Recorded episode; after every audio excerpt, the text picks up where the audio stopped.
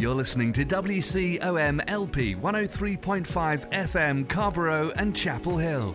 It's a Tuesday, it's 5 o'clock, and that only means one thing. It's time for another round of Snarky Faith with your host, Stuart Delony. This is a space where we irreverently wrestle through life, culture, and spirituality, all with our heads in the clouds, our tongues in our cheeks, our hearts in our sleeves, and our feet on the ground. At Snarky Faith, the questions or even the answers are never the point. It's all about the conversation. So here's your host, Stuart Delony. Well, good afternoon and welcome to another round of Snarky Faith. I'm your host, Stuart Delony, and Snarky Faith is radio for the spiritually disenfranchised. If you've had enough of the insanity in Christianity, well, you've come to the right place. Here at Snarky Faith, we're all about finding a sane faith grounded in reality and working to make the world a better place in tangible ways. We're here to call out religious BS, look for better ways forward, and help you realize that no, you're not crazy. This religious stuff is completely messed up. So if you can handle your conversations about faith with copious amounts of sarcasm and also a bit of this, then welcome home. We're glad you're here. On today's show, we're going to be talking about emptiness. But before we descend into this snark, just a reminder that this broadcast and all past podcasts can be found at snarkyfaith.com and wherever else you listen to podcasts. Amazon, Apple Podcasts, Google Podcasts, iHeartRadio, Spotify, YouTube. We're there. We're everywhere. Just look for Snarky Faith. And if you want to interact more with our show, you can find the Snarky Faith page on Facebook. You can drop me a line at Stuart at snarkyfaith.com. That's S T U A R T at snarkyfaith.com. And if you want to leave a message, you can actually record it on our website, snarkyfaith.com. As we start the show, I want to bring up a couple little things, a uh, bit of housekeeping for my life and for the show here. So, first thing, first things first, before we hop into all this stuff, what I wanted to tell you is this. If you think you're having a bad week, you're not, because you're not the guy that bought what appeared to be Tom Brady's last touchdown pass the football. The football was auctioned off for $518,000. And on that same day, just a few hours later, Tom Brady announced that he was coming out of retirement. Oof, oof. That guy's having a rough day. That guy's having a very rough day. So, whatever's happening this week, whatever is affecting and bothering you, at least you're not that guy, right? right? That's at least something you can tell yourself in the mirror. I'm at least not that guy. Now, secondly, something I wanted to share with you was a story that I just found highly amusing, and maybe it's only amusing to me. And you be the judge of it. So this we for the past week we'd had our daughter came home from school for spring break. Yay! It was lovely having her back from Emory for the week. And I was taking her back to the airport early, early, early on Sunday morning as I'm driving home, I was like, oh, yeah, I forgot. Snarky Faith rebroadcasts on Sunday morning. We have a Sunday morning slot on the radio station. You know what is on right before our show? They have an entire hour of gospel and worship music leading in to Snarky Faith. I don't know about you, but I find that kind of funny. I find that hilarious. Nothing wrong with gospel music. I just think that that's quite a unique pairing. Kind of like fine wine and spam. Maybe I'm the spam here. That's probably true. That probably checks out here. Okay. And lastly, the thing I just wanted to mention as we're starting the show today is that I'd gotten a letter from a listener, which I really, really appreciate. Uh, a couple weeks back, when I was talking about what was happening in Ukraine, he had called out this vocal tick that somehow I just was doing the entire time. I kept referring to it as the Ukraine. And uh, this gentleman lovingly told me that that is not how you refer to it, that it is referred only to as Ukraine. And the Ukraine is the way that Putin has always referred to it like it's not a country. So, hey, Ukraine, my apologies. My apologies. You've got enough on your plate right now. And speaking of that, I wanted to kick off our conversation today. And aptly, this is a this is a devotion that was written for Lent or it's an excerpt of it from Brian Zahnd. And I feel like that's a good place for us to kind of let this ruminate in our soul as we watch the hell of war happening in the world around us. Now, it begins like this. He's quoting Luke 13, 1 through 5, and says like this At that very time, there were some present who told him about the Galileans whose blood Pilate had mingled with their sacrifices. He asked them, Do you think that because these Galileans suffered in this way, that they were worse sinners than all other Galileans? No, I tell you, unless you repent, you will all perish as they did. Or those 18 who were killed in the Tower of Siloam fell on them. Do you think that they were worse offenders than all of the others in Jerusalem? No, I tell you. But unless you repent, you will all perish just as they did. Now, this picks up with Brian Zahnd, where he says this One of the themes of Jesus' prophetic ministry that becomes more and more prominent the closer he gets to Jerusalem is his dire warning about the impending fate of Jerusalem. In our gospel reading for this Sunday, Jesus is informed about some Galilean pilgrims who were probably involved in a political uprising against the Roman occupation and were subsequently put to death by Roman soldiers in the temple complex, thus mingling their blood with the sacrifices. Jesus' response is to tell them not to imagine that these Galilean victims were worse sinners than any other Galileans. Instead, Jesus says, if they don't rethink their intentions, they will all perish the same way. Jesus then brings up an incident of a recent building collapse in Jerusalem that had resulted in 18 fat- fatalities and comments on it by saying, Do you think that they were more blameworthy than all others in Jerusalem? No, I tell you, unless you repent, you will all be destroyed in the same way. So, what is Jesus saying? Is he talking about the Galileans and Judeans going to hell?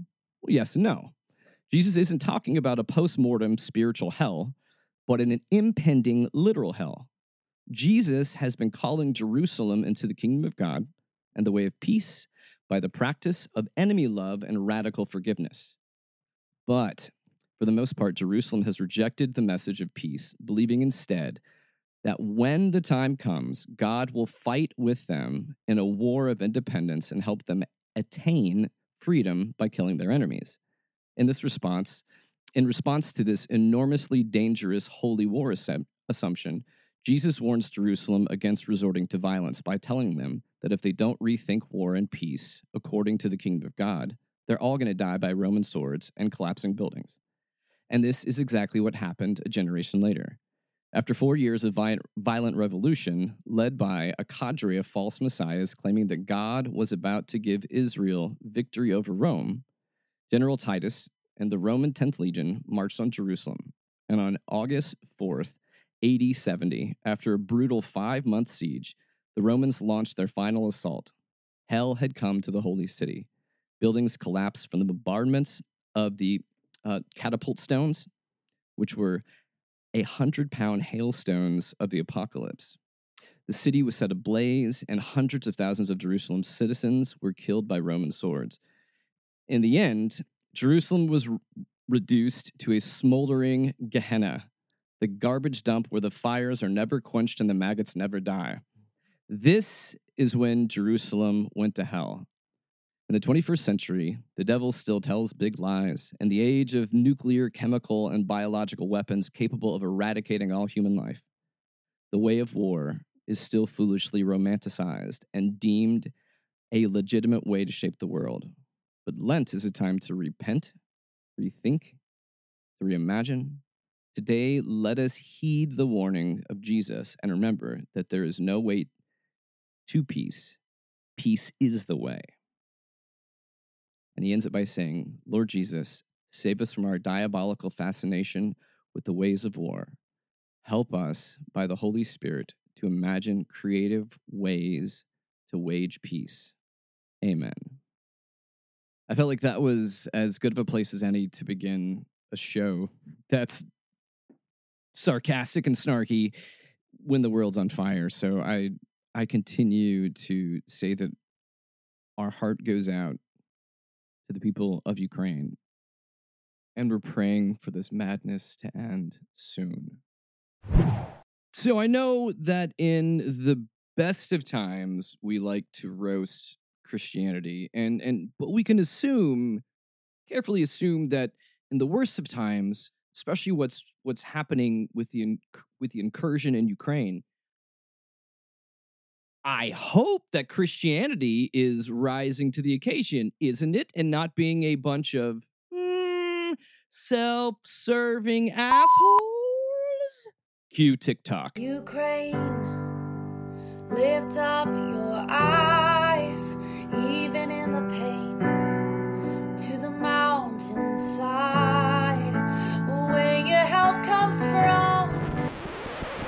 Nope, not having that. Uh-uh. Uh-uh. Let's let's let's take let's do take two. Let's take two. This this comes from Experience and Reason over on patheos.com by Chris A. Long. Oh, good lord, I'm gonna butcher his name. Longobardo? Okay, sure, yes. Who writes, This is a very scary time for non-believers. oh no. And Chris puts it like this Right now, people believe they are witnessing the signs of the end of the world. This is a very scary time for non believers. really? I'll continue. For a long time, non believers have been talking about what they believe and that the end of the world frightens them. The end of the world would frighten anyone without faith. This is why we have to watch what we say. Ooh, yes. So yeah, we're turning what's happening in Ukraine into a evangelistic push. So what Chrissy Boyd here does, thread the needle all the way through, he brings us home in his article, talking about what we should really be concerned with. What we should really be concerned with in, in this. What is the real war? Oh, I'll tell you. The war the individual should be concerned with is our passions. One, lust for food, drink, and sex. Two, being a control freak. And three, addiction to pleasure. Wouldn't that just be number one? I don't know. Okay. He continues, those are the passions of the sinner. You can say God and religion plays no part in those passions. I say creation and consciousness is the reason you can't deny the existence of lust, control, and pleasure being vices slash problems slash bad habits we all deal with. This is why I recommend we deal with this in ourselves first. Oh, horse shit. I'm sorry. I'm sorry. I've got to be the guy that says this. Jesus is not the answer for everything. Oh, our entire apartment complex was bombed to the ground as in rubble. Grandma's somewhere in the rubble. Jesus. We'll fix it somehow. No, no, no, no. Here's here's one big thing that I have a problem with a lot of Christianity, trying to find that that everything has a purpose guess what? Everything doesn't have a purpose. It doesn't. Now, it doesn't mean you can't learn and gain something from it, but no, everything does not have a purpose. Oh, God's purpose for for the people living in Ukraine is what? No, this is this is madness. This is craziness. This is this is so stupid that we try to be able to find fake comfort in times of horror and war and death and destruction.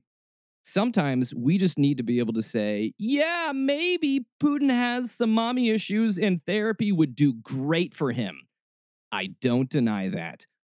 But again, looking inward to how our own war is is being battled.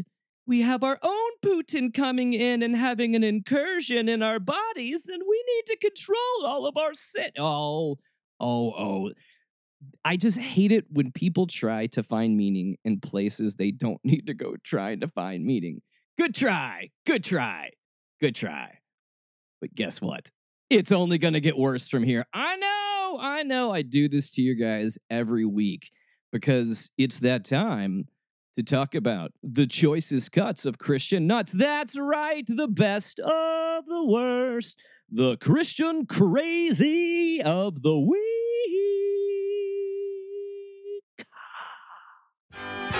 If loving the Lord is wrong, I don't want to be right. Lord have mercy. The Lord is my shepherd. He know what I want. So, wasting no time in making what is happening in Ukraine about ourselves, wasting no time in getting the grift down is OG grifter John Hagee.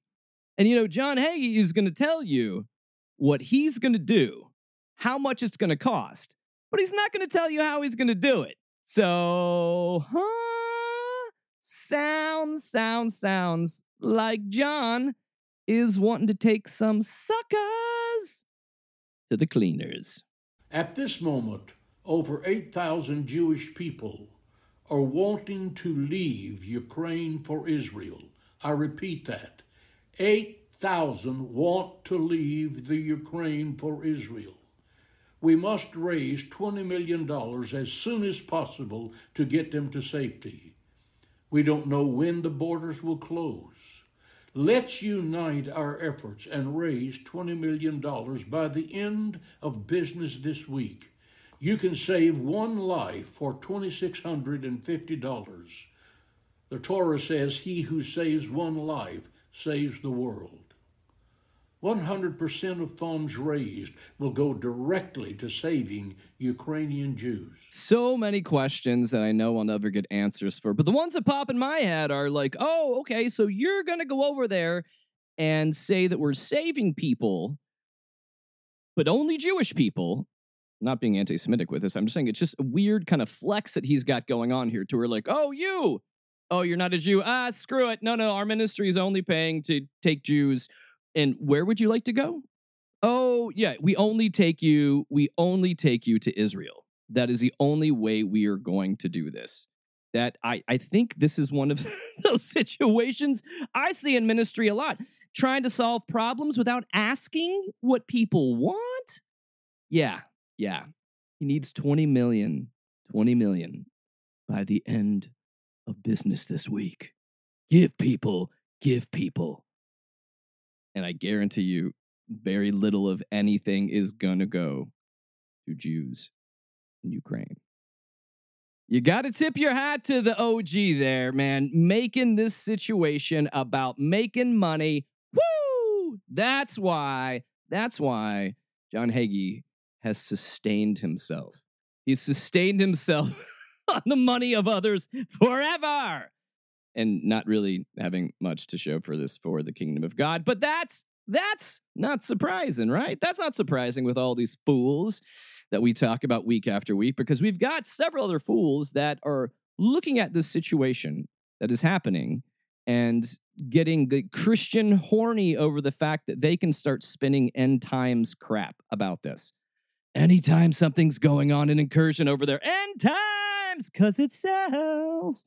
So, so let's go ahead. Let's let's look to some level-headed assessments of what is happening over there.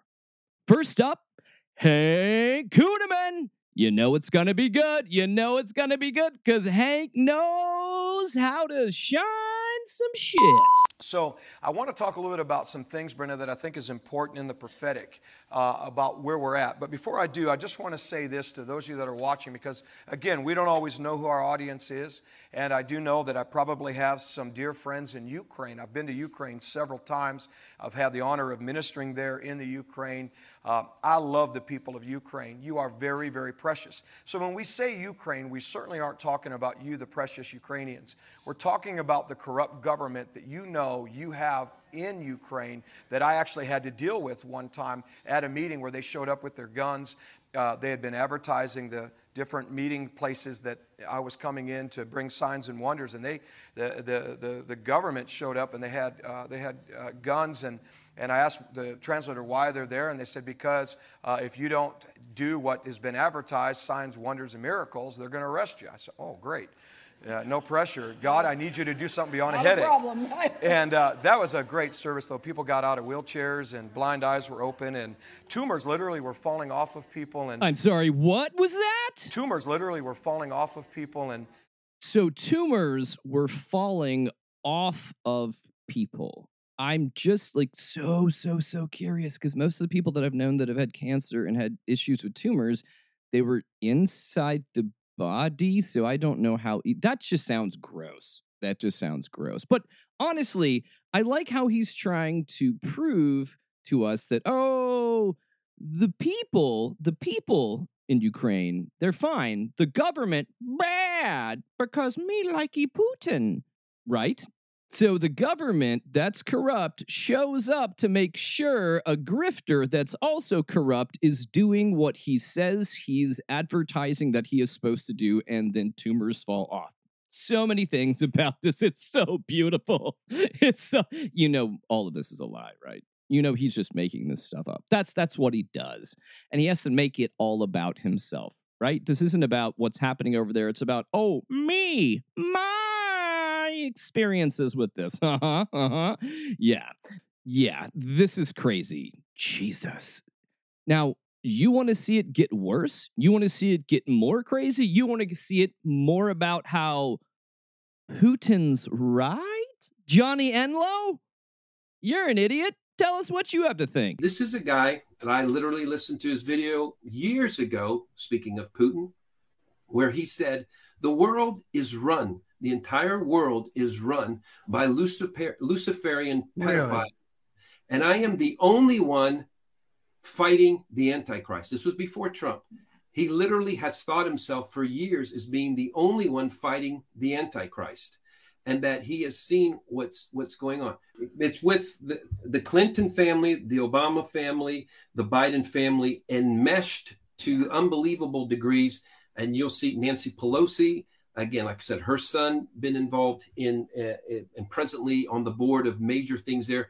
There has been money laundering that's taking place, human trafficking. It ties into all the worst of the worst that any of you have been hearing about over the last couple of years and its base of operations it, this is kind of a surprise we're hearing how it just like it's not just that it was marginally bad but really epicenter for even future plans of uh, of this global domination through the new world order which to remind those of you who have never heard anything about it it's it's it's be- the, the end game you want to know about is depopulation of planet earth by 90% where there is you know, their ideal is really 500 million very obedient transhumanist people that they've had enough vaccines, vaccines and upgrades, and combined with the 5G, where they have they're they're really semi robots, and they are there at the service of these elite Illuminati's uh, that run run the planet. And if you think that sounds like, hopefully, all of you have heard enough now to know this is not uh, conspiracy theory. This is conspiracy fact. Oh, Lord. Conspiracy fact. That was actually quite a roller coaster of words put together within. It was like conspiracy. It was like a Russian doll of conspiracies. And Putin's at the middle. He's fighting the Antichrist, right? This is all good what's happening because, huh? Because the what the new world order uh, is wanting to depopulate us kind of thanos style through vaccines and because we've been vaccinated that we are dehumanized and essentially robots for the new world order. That's so funny. That's so ridiculous. Bleep blorp bleep blorp. I am controlled. No no. This is just beyond nonsense. And I love how that he has to like end it by being like, come on, you guys have heard enough now to know that this is a thing. You've heard enough now to know that Johnny Enlow is a thing. He's certainly a thing. And speaking of dehumanizing people, like, I don't know what is going on in this man's supposed grifter prophetic brain here, but it just kind of keeps talking and talking. And, and there's actually somebody else that's kind of on that same wavelength of nonsense.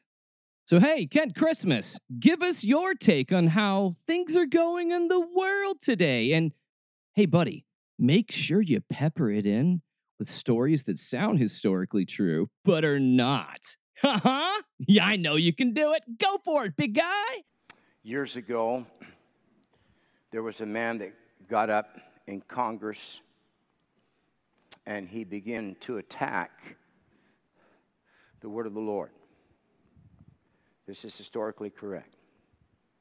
He was arrested. It went to the Supreme Court, and the Supreme Court found him guilty and said, when you attack the Word of God, you are attacking Christianity. And when you attack Christianity, you're attacking Jesus Christ, who is the foundation of our nation. And they put him in prison or in jail for three months. How sad is your ministry when you have to go start making up stories about stuff to make people somehow feel like that that happy triggered thoughts in church. You know, those those thoughts are like, oh yes, I'm right. And that man was bad. And it's in history, so our persecution as Christians continues, except it didn't happen. None of this is true. None of this is true. The closest thing that folks on the internet could find to this was some man back in the 1800s that was arrested in a municipality of New York got in trouble for blaspheming the name of the Lord. oh no! Oh no! Which kind of feeds into like my bigger idea. If your God needs defending, is your God really a God in that way?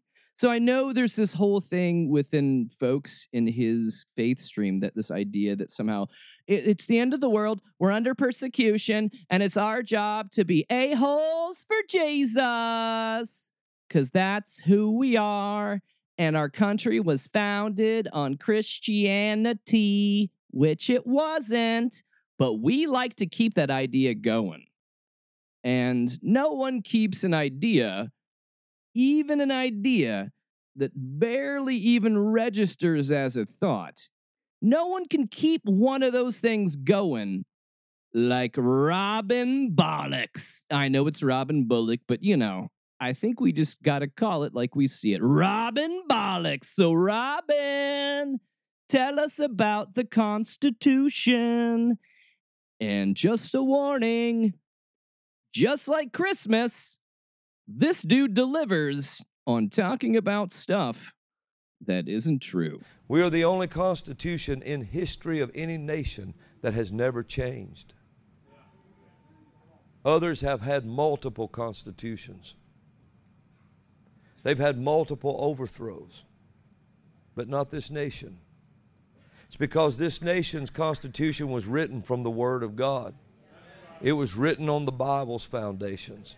Everything about it. We get our three branches of government from the Bible. We get everything we know from the Scripture. We get the separation of powers from the Scripture. We get everything you know of in our in our Constitution from the Scripture. And it was it was laid that way on purpose. Oh, it was laid that way on purpose. Our Constitution, based strictly on the Bible, is exactly the same. It's as ever been, and it's never changed, right? Right? Wait, so our Constitution has never changed. It's never changed because it's based on the Bible. Why do we have amendments? Why do we have many amendments in the Constitution? So, an amendment would also instigate that the Constitution has changed and adapted over time. Oh no! Did all of the amendments did they come from the Bible too? why do we have to like spiritualize everything? Why do we have to continue to like go on these weird nostalgia fests of a time that never existed? I don't really know what gets them off on this, but I think this somehow is a bridge for them to act like, hey, guess what? I'm a pastor just because I have a microphone. And I'm pretty sure Robin Bollocks doesn't have any schooling of any kind because I think words are difficult for Robin Bullock's brain. Too hard to think. But yeah, but they go and invent these like uh, what are these like fan fiction versions of the past? Th- this this kind of sick like I it I don't know. I don't even know. I don't even know what they're trying to do with this. But they're just trying to say that they're right and they can talk about politics. or maybe that they're still upset that they prophesized wrong about Trump being in office. I don't know. Your guess is as good as mine. So, what do you think out there, people? I have no idea why they keep this up. But someone is really taking advantage of this whole opiate of the masses thing. And it keeps going. Because some people are high on crazy crack. Mm, mm. Love that Christian crack. Well, continuing on to our main conversation piece for the hour, we're going to be delving into emptiness. Emptiness. What is it like for us to live with emptiness? And in this current series, we've been talking through, I've been kind of doing a mashup of two very different books, but they've kind of been decent traveling partners thus far, and hopefully it will continue on in that way. The first book is Spiritual Theology by Diogenes Allen, and the second book is Gifts of the Dark Wood by Eric Elnes.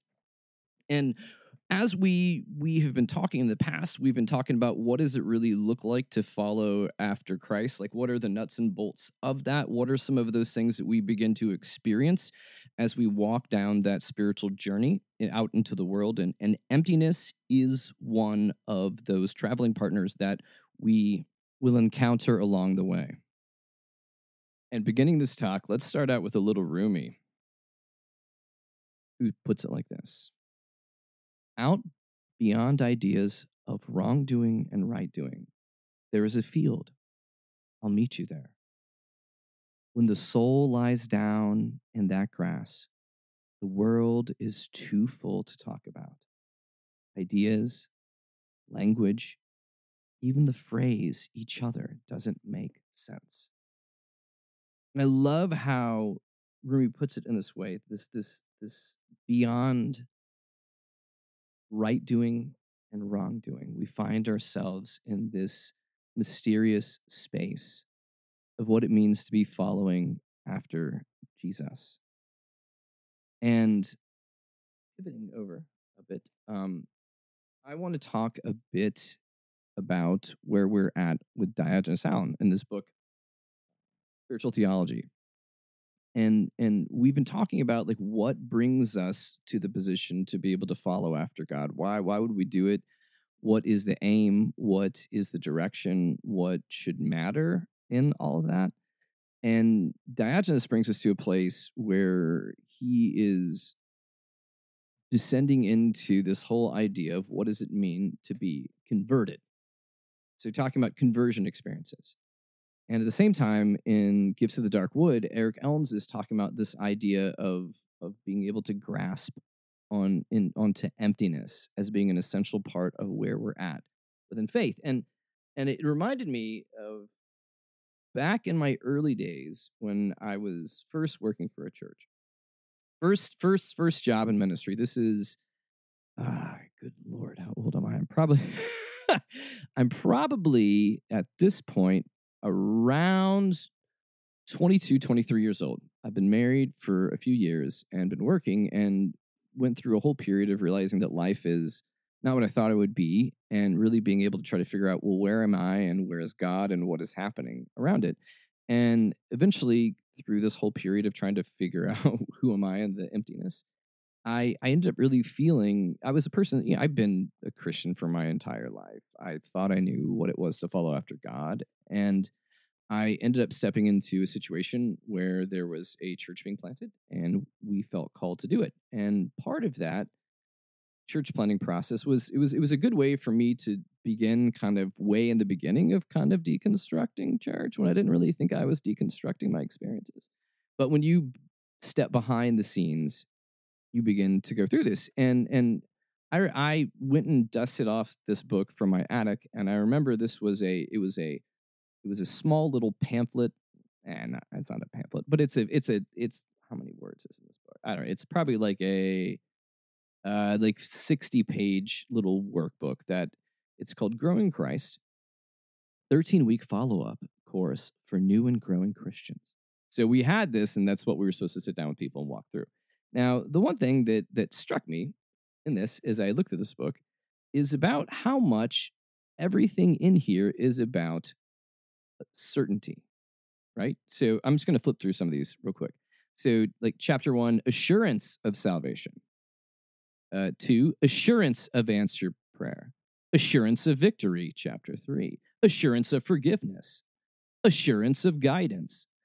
And, and so then it goes through all of this into these these other ideas of what it means to be a Christian. And, and, and it made sense to me back in my context and frame of mind when I was, again, a Southern Baptist little a hole back in the day, thinking I was the one out there to save the world and fix everybody because everyone's broken and in need of saving. I have realized how wrong that was. But one of the things that really gets me is is how much when we talk about things like evangelism and about uh, this whole idea of conversion, how much of these things are based on certainty. How, how many of these things do we completely base on certainty when we tell people what it means to follow Jesus? And, and I found that, that the more certain we are with telling people about following after Jesus, the more erroneous we are. Right? Now, now think of it like we again, like, oh, you're a dirty, rotten sinner. You're going to hell. And God's the only one that can save you, right? So we've kind of done this. So we've said these things that are very, very certain, very, very dramatic. But in all actuality, for folks that get a ways down the road and begin to walk into their faith and hopefully grow in God, I, think we find places where we're like, no, no, none of this is helpful. This, this, the, all these assurances that you're giving us are not really the way that Jesus laid things out for his followers. Jesus was a lot more ambiguous about what they were going to experience. And when he said the things his followers were going to experience, they usually weren't great. Uh, so he was saying, as hardships in your future, this is a new way to walk things out. It is a better way to be in the world, and it is a way that leads towards healing. But it ain't going to be easy, and it ain't going to be certain. And and me thinking back of like how much certainty reigned in my brain as a kid, teenager, young adult, as a Christian, and and how much I struggled in life because that certainty didn't always match up with reality. So again, then you just go back into your mantra phases where you just like recite scriptures, you do this. I mean, I remember, I may have told this before, it's, a terrible story, but I find it hilarious. And there was a, it was a person I knew that, uh, an older woman that was the, one of like the backbones of a church that we were attending years, years ago. And and I I knew her son, and so her son's the one that told me this terrible story. But it was it was like at a Thanksgiving dinner, and like I guess the uncle at the table literally dies head first, drops into the turkey plate, whatever. Right. So they're at dinner, eating dinner. He dies. And and all this woman can keep saying is is that God is good, God is good, God is good, God is good, and that was her mantra that she fell into. Like I remember her son being like, "I did my mom go crazy?" And I'm just like, "Ah, she's trying to make life sense within the framework that she's established because of her faith." But in that moment, instead of being able to say, This is terrible, his life is over, all she could do is fall into her mantra that God is good. Now, I'm not trying to bemean or yeah, I'm not trying to demean her or or or really call her out for that. But at the same time, you begin to see how how inch deep faith is when we have to rely upon these different weird crutches to begin to make us feel better about the way the world is around us instead of actually being present in the situation. So when we talk about this whole idea of like conversion, what are we converting into? What are we joining a part of? It, it, it's probably one of those things that's going to, especially if I said like the word like getting saved, it's probably going to trigger lots of ideas or experiences or feelings or bad memes in your head, right? And and in this conversation, I don't necessarily want to. I say I don't necessarily want to, um, but I don't. I don't. I'm not trying to minimize genuine religious experiences that people have had but I do want to be able to separate some of those and be able to look at conversion for what it's really meant to be. It's not meant to be something that's full of baggage and Chick tracts. That's just not what it's supposed to be. And and and I this comes to me like this comes from a place within me where I've grown up around this. So I've been in the pews to endure n- numerous altar calls, crusades, revivals, all that kind of stuff. And and at the same time, I'm also the guy that has been behind the microphone that in camps and retreats and Sunday mornings where I've kind of said those words, not kind of said those, I have said those words, every head bowed, every eye closed. You know, that that that leading us towards that that sinner's prayer.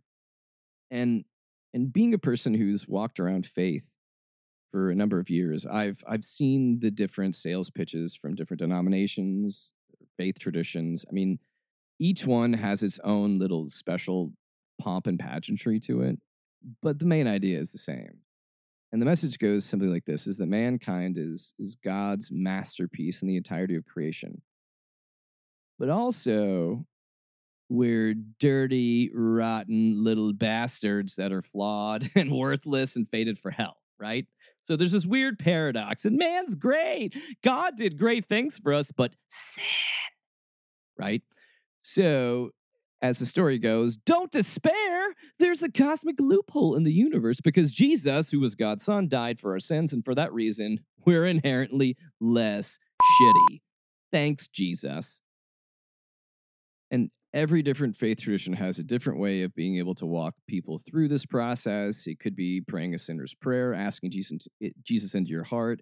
Some have confirmation classes, some have like alpha. And what we have done is simply made conversion needlessly complicated.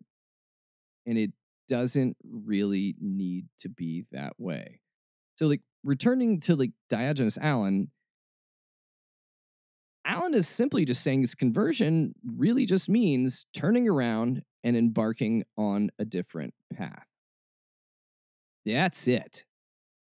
Yeah, we've over spiritualized this. Yeah, it's basically the concept that a person transforms the trajectory of their life. Conversion is kind of like a perspective change in the process of walking out a new way in the world around us. And we've been talking about how Pete Rollins had said that there's a shared understanding that being a Christian involves always becoming a Christian. So the act of becoming is a process, just as conversion is. And I'm not trying to demean people's experiences if people had religious experiences when all of this happened. I'm just trying to specify that conversion is really just a continuing choice. It's nothing more, it's nothing less. And we've mucked this whole thing up with marketing slash evangelism, spectacle, and scare tactics. We've made this whole process into something that is disingenuous and not really what Jesus talked about. And moving back to the topic of emptiness, that, that one of the things we have to be able to realize is that God isn't grasped by logic or argument. And, and that in this paradox of faith, that we are going to be having to wrestle through times of emptiness and fullness, times of certainty and times of doubt. And one of the things that keeps us stuck where we're at stuck from moving and growing is fear. Because ultimately, fear is what keeps us exactly where we are. Stepping out into the unknown and experiencing emptiness, ooh, that doesn't sound like a fun Saturday afternoon. No, it doesn't. Fear keeps us where we are at.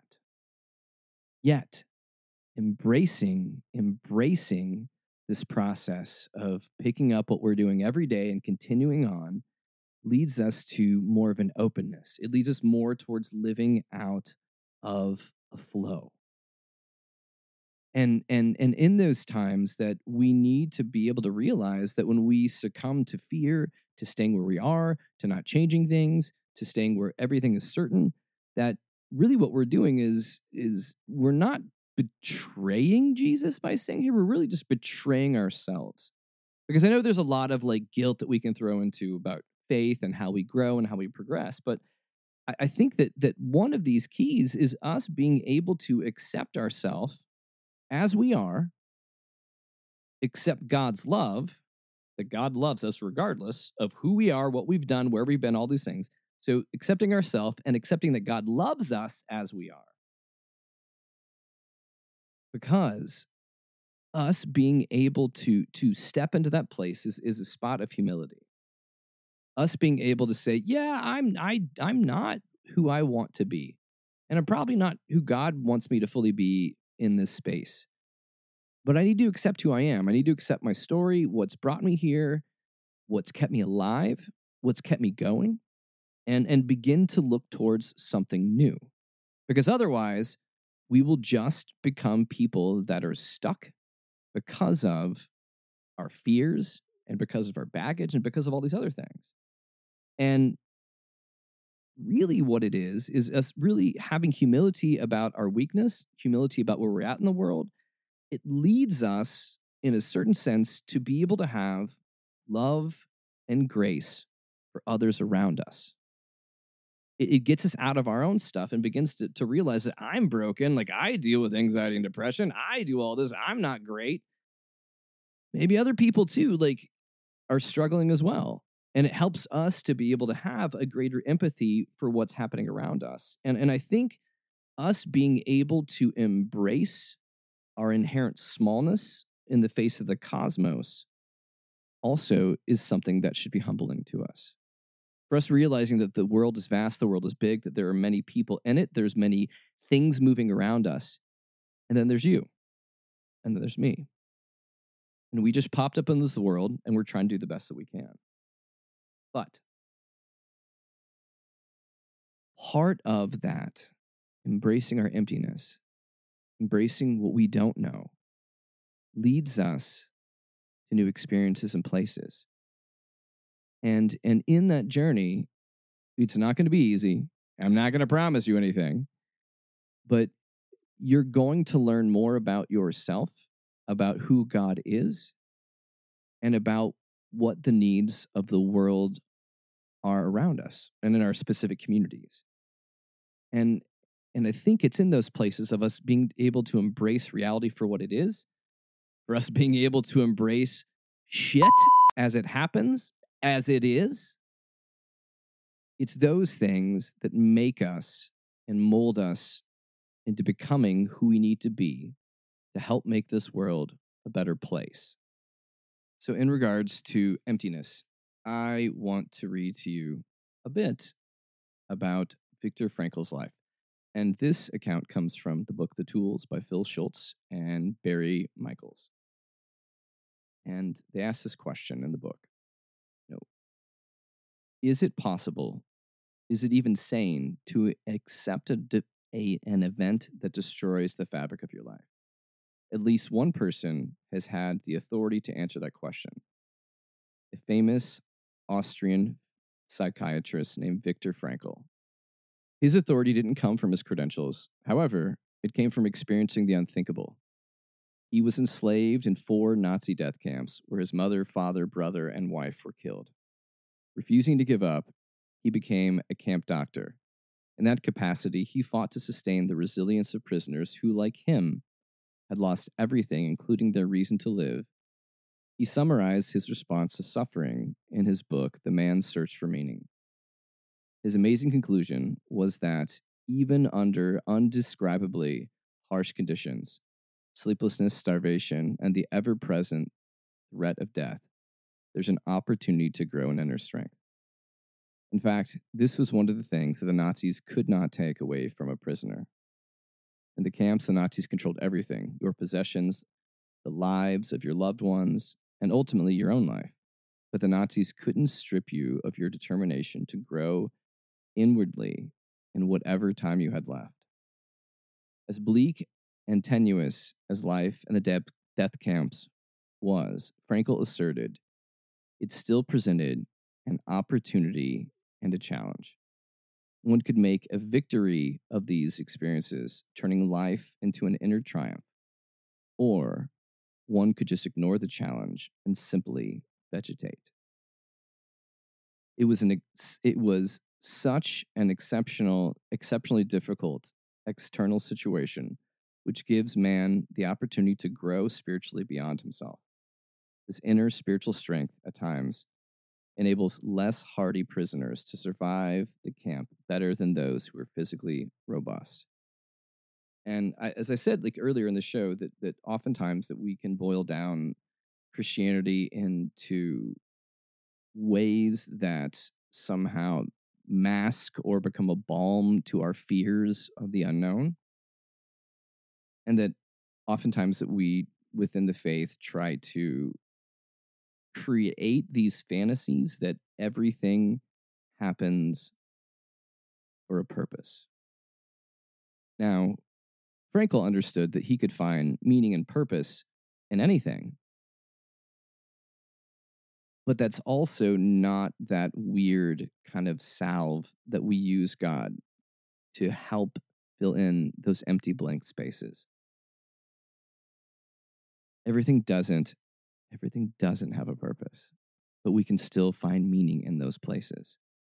Even when we feel empty, even when we feel we don't have enough, we have to remember that we need to remain open to what life has to offer us. Because we can take situations that are less than ideal and we can be able to find who we are in those places, trust in who we are in those places, and, and move through in a way that shows us more about how we're made rather than just finding a meaning in all of that. So often, so often, when we talk about emptiness, is it just surrounded by fear? And it leaves us in a position that when we are responding out of fear, we end up becoming people that are very closed. And as a friend of mine, I remember talked about years ago when I was listening to to him share, but my friend John talked about the significance of an open hand versus a closed hand. And I remember him talking about how an open hand can receive. There's newness. There's there's things that that it is open to experience, receive, and and hold as we're walking through life. But also we can go through lives with a closed hand that is there by fear. And that closed hand is one of scarcity where we try to grab onto all we have. Uh, a closed hand can also be the idea that we have lost the ability to deal with the situation and we may end up acting out in violence with that closed hand. But so much of the mysteries that we walk through in this journey of faith, so many of these mysteries that we experience should lead us to realizing that we need to be open. We need to be aware of what's happening around us. And we need to be open to how life is changing around us and how we need to be able to respond to that. Emptiness happens when we can oftentimes fall into a place where we are ending up navel gazing and only caring about our own needs. And emptiness oftentimes also is a emotional response to things that are happening outside and around us. But we need to remember that we are in control of our emotions, we're in control of who we are, we are in control of how we react and we respond to these given types and situations. And one of the things that we must cling to is that today is not the last word. Whatever's happened today, whatever you've gone through, it's not the last word on you that there is more, that there is more of life to embrace, to experience, to walk through. Because too often I feel like we we we find ourselves in places where we, especially as we're we're aging, we can begin to say like, I've been there, I've done that, I've already seen it, I already know how this is going to end. But as we journey through life, as we journey through faith, we begin to realize that we are different people as we move forward. And sure, we have learned things, and sure, we hopefully are finding ways to exit situations that are toxic to us, exit situations that we have been hurt in the past with. But we've got to be able to exit those situations, take the knowledge with us, leave the baggage behind, and move forward into this emptiness that's really just mystery. And in that regard, in that regard, you can begin to see emptiness as an invitation into the mystery because we don't know what we'll find there. And as Paul Tillich put it, the courage to be is rooted in the God who appears when God has disappeared in the anxiety of doubt. Keep going. You've got this. Trust yourself, trust your experiences, trust where you've been, and trust that tomorrow will offer you new chances and new opportunities. But that's all I've got this week. And before I send you off, just a reminder to share the show, subscribe, and give Snarky Faith a review over on Apple Podcasts. Helps get the word out to new listeners. And if you want to reach me directly, hit me up at Stuart, S T U A R T, at snarkyfaith.com. Thank you for being a part of this show week after week. I appreciate you. And as I release you out into this wild, wide world, I send you out with the holiest amount of grace and peace and snark. I'm out of here. Catch you guys again next week. Peace be with you.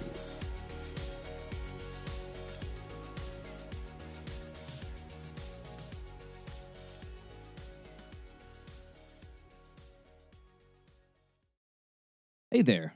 Thanks for hanging out after the show.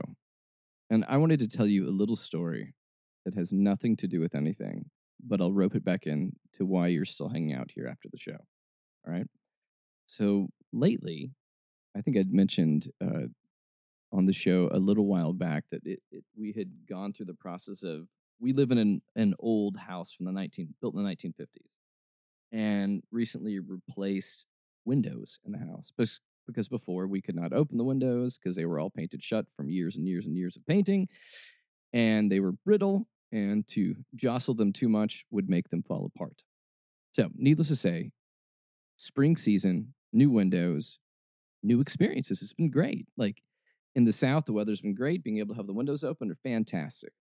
And because of the pandemic, my wife is still working from home, telecommuting. And she works in our kind of kitchen slash den area and has taken to feeding squirrels that like to hang out near our windows. Now it's been a it's been a fun process of being able to feed them, but we also are realizing that they that they now start to come and they like they expect it. They want more. They they they expect what they've been given. And and and the sad news is we've we've also noted as we've been feeding them stuff. We're like, oh my god, they're getting fatter. But either way, either way, we've been feeding feral animals and they're hanging around. And I know if you're listening to this part of the show, you're kind of like one of those feral animals that I'm a little bit worried about. I'm a little bit worried about you're hanging around because you expect good old Stuart to give you more Christian crazy at the end of the show. I know, I know, I know. I must have done this with expectations and leaving little treats out like the squirrels. So, fine. I'm assuming you are as adorable as the squirrels that we like to feed and watch every day. So, fine here is your Christian cringe of the week. Christian cringe. No, God, please, no, no. So just to note here that Robin Bullock, Robin Bollocks, is someone that I I just can't quit. I can't quit you, Robin. I can't quit you. You're just too damn crazy. So yes, if you ever had any doubt in your mind that Robin Bollocks was crazy, well, well, this is just for you. And I leave you here with the cringiest thing that I've heard all week. You should also have a great week. So, I leave you with this, dear listener. Let me tell you something. If George Soros starts saying that Putin is evil and doing all of this, and George Soros is saying it, something is wrong. Something's terribly wrong. You're talking about Jabba the Hutt, man. You're talking about somebody, you're talking about somebody who runs the biggest crime syndicate and organization in the entire world. You're talking about people who can take over nations, overthrow kings, replace them with their own. You're talking about somebody who moved into the most powerful free nation on the face of the planet and moved in with their cronies, rolled buses in that came from him, set out foot soldiers called Antifa, started setting people out like that. BLM and all of this began to do what they did, and you saw somebody like this with that much money, that much power, hold a conference of a fight back table, brought all of the Republicans in he wanted, all the Democrats in he wanted, and worked out every war strategy during the election, and took and in front of everybody just walked over and took something and said, This is mine. And nobody even resisted it. And perpetrated the greatest lie on the American people we have ever seen, and, and then pulled down a duly elected POTUS, pulled down the duly elected one, and put up some kind of jackal snake eyed somebody in the seat and set them up there and start calling for these all these ridiculous things has one vice president they call him who just does this. Whoa! And just pushes their hair back and don't know what they're doing. And people say well it's not a laughing matter. You dad gum right it's not a laughing matter. If it was if it wasn't so pathetic we would laugh about it. I'm not trying to be funny. I know you're not trying to be funny, but you are, boo. Look at what you did. You were friggin' hilarious. All right. Catch you guys next week. Peace be with you.